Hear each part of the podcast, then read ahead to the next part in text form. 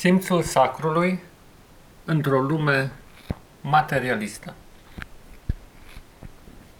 Simțul sacrului. La ce oare se referă?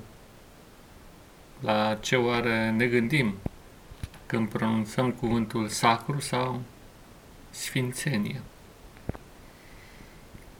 De regulă la nimic sau la nimic cunoscut. Într-o lume materialistă, orientat, adică spre ceea ce se vede și se numește sau numim materie, oamenii au pierdut noțiunea de ce ar putea însemna sfințenie sau sacralitate.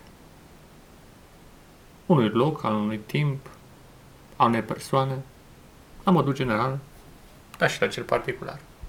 Este o noțiune goală. Este paradoxal că, deși trăim într-o perioadă de mare abundență în ce privește mijloacele de care dispunem, totuși, partea zisă spirituală, partea interioară, trăiește cel mai intens gol din perioada istoriei consemnate sau știute de noi. Sacru. Mai întâi, această noțiune nu poate fi definită foarte precis în cuvinte. Scapă experienței obișnuite, experienței comune. Nu e ceva pe care să poți pune în mâna să spui, da, acest lucru este sacru sau sfânt. Deși se obișnuiește în anumite religii să se sfințească anumite obiecte, totuși, la modul concret, sfințenia nu este tangibilă prin intermediul simțurilor obișnuite. Dacă ne uităm de-a lungul timpului, noțiunea de sacralitate a suscitat un interes profund din partea multor culturi umane.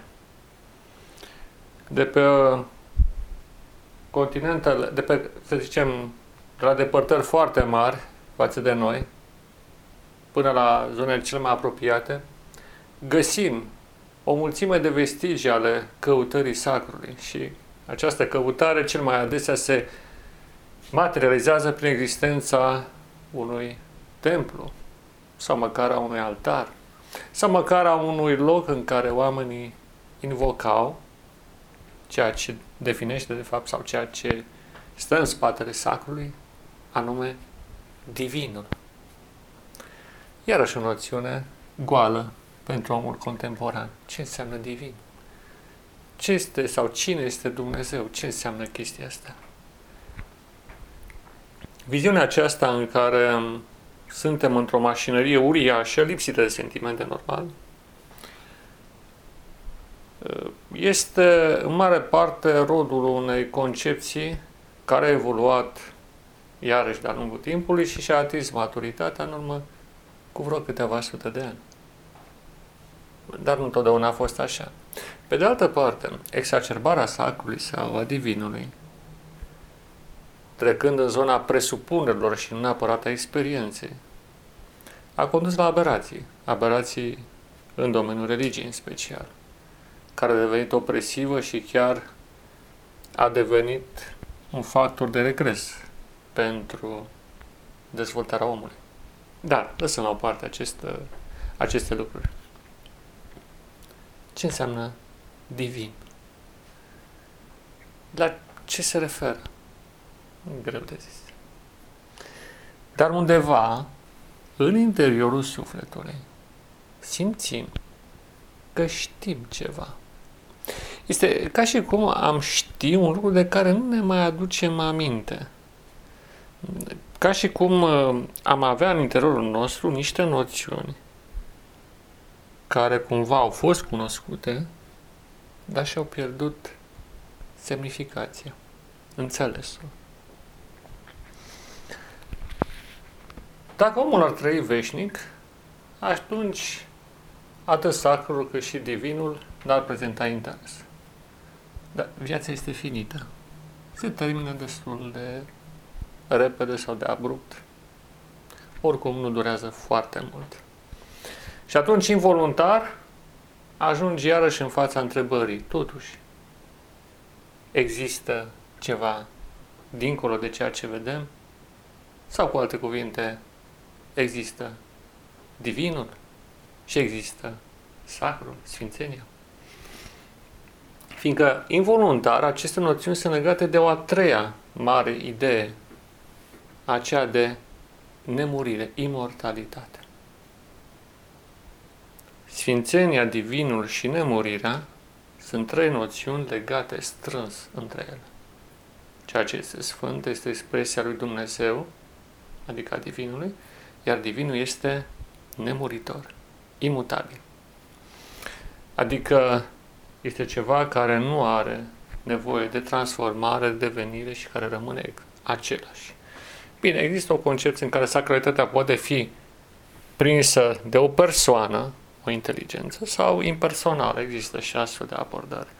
Dar indiferent de maniera aceasta de reprezentare, divinul este nemuritor. Și nu întâmplător, căutarea sacrului, a divinului și a lucrurilor înrudire de acestea, reprezintă de fapt o căutare a nemuririi. Fiindcă ce poate să-și dorească ființa umană, având un nivel atât de avansat al conștiinței, adică posibilitatea de reflectare a ceea ce există și a relațiilor care sunt în lumea aceasta, decât o existență la nesfârșit. Și e foarte interesant că în interiorul nostru simțim că este posibil acest lucru, că într-un fel aceasta este condiția noastră originară și de aici vine refuzul morții, refuzul plecării în fața forțelor implacabile a naturii și de aici și lupta pentru supraviețuire. Fiindcă dacă n-ai crede în acea ceva, la ce sens ar avea să mai lupți? Ai cădea într-o demoralizare care te-ar distruge. Ideea nemuririi este adânc săpată în interiorul nostru și nu reprezintă un ideal intangibil, intangibil ci experiența originară a ființei umane. Este un ecou al arhetipului uman. Omul așa cum trebuie să fie el. O expresie a divinului, a sfințeniei, adică, și în același timp o ființă nemuritoare. Da, lumea materialistă încearcă să ne convingă că totul e materie și că în final pământul se întoarce în pământ. Nu e mare progres. Așadar, bucur de clipa prezentă ca asta e tot. O logică tristă. Să concep lumea doar ca materie. Am fost de curând într-un loc. Nu-i voi da numele. Putea să fie oriunde. Într-un loc în care de-a lungul timpului au existat mai multe personalități care l-au definit.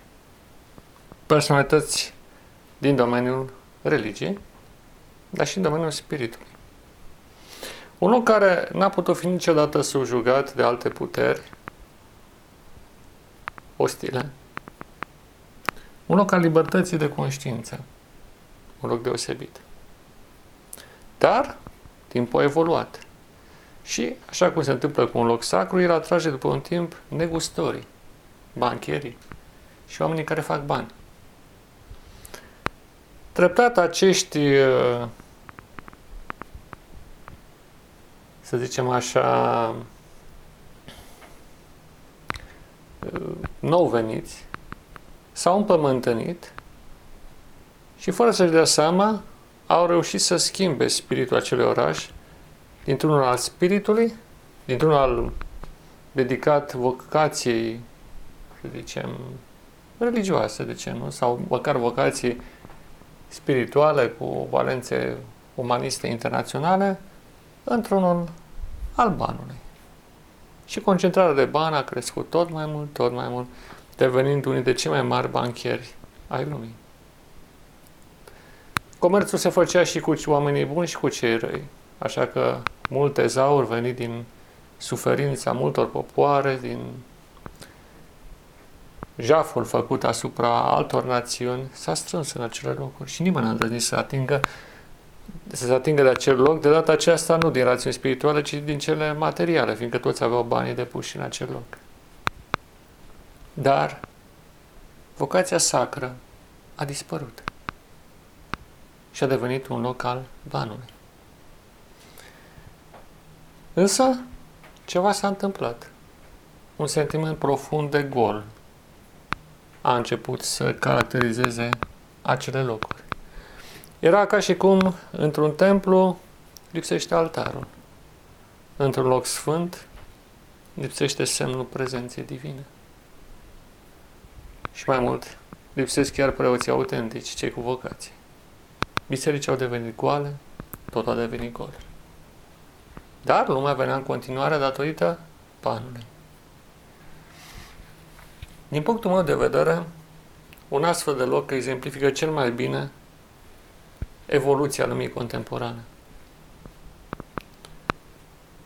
Astfel că se poate, chiar în culturi sau locuri în care spiritualitatea a avut o înflorire puternică, după un timp negustorii, de templu la început, să preia controlul și să înlocuiască altarul cu aurul de pe altar, cum spunea Domnul Hristos.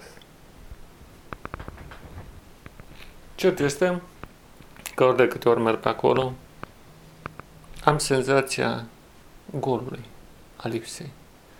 Este ca și cum locul respectiv mi-ar spune, vezi, aici se află un templu, dar el a fost invadat de negustori și bancheri, de schimbători de bani. Este un loc desacralizat, profanat.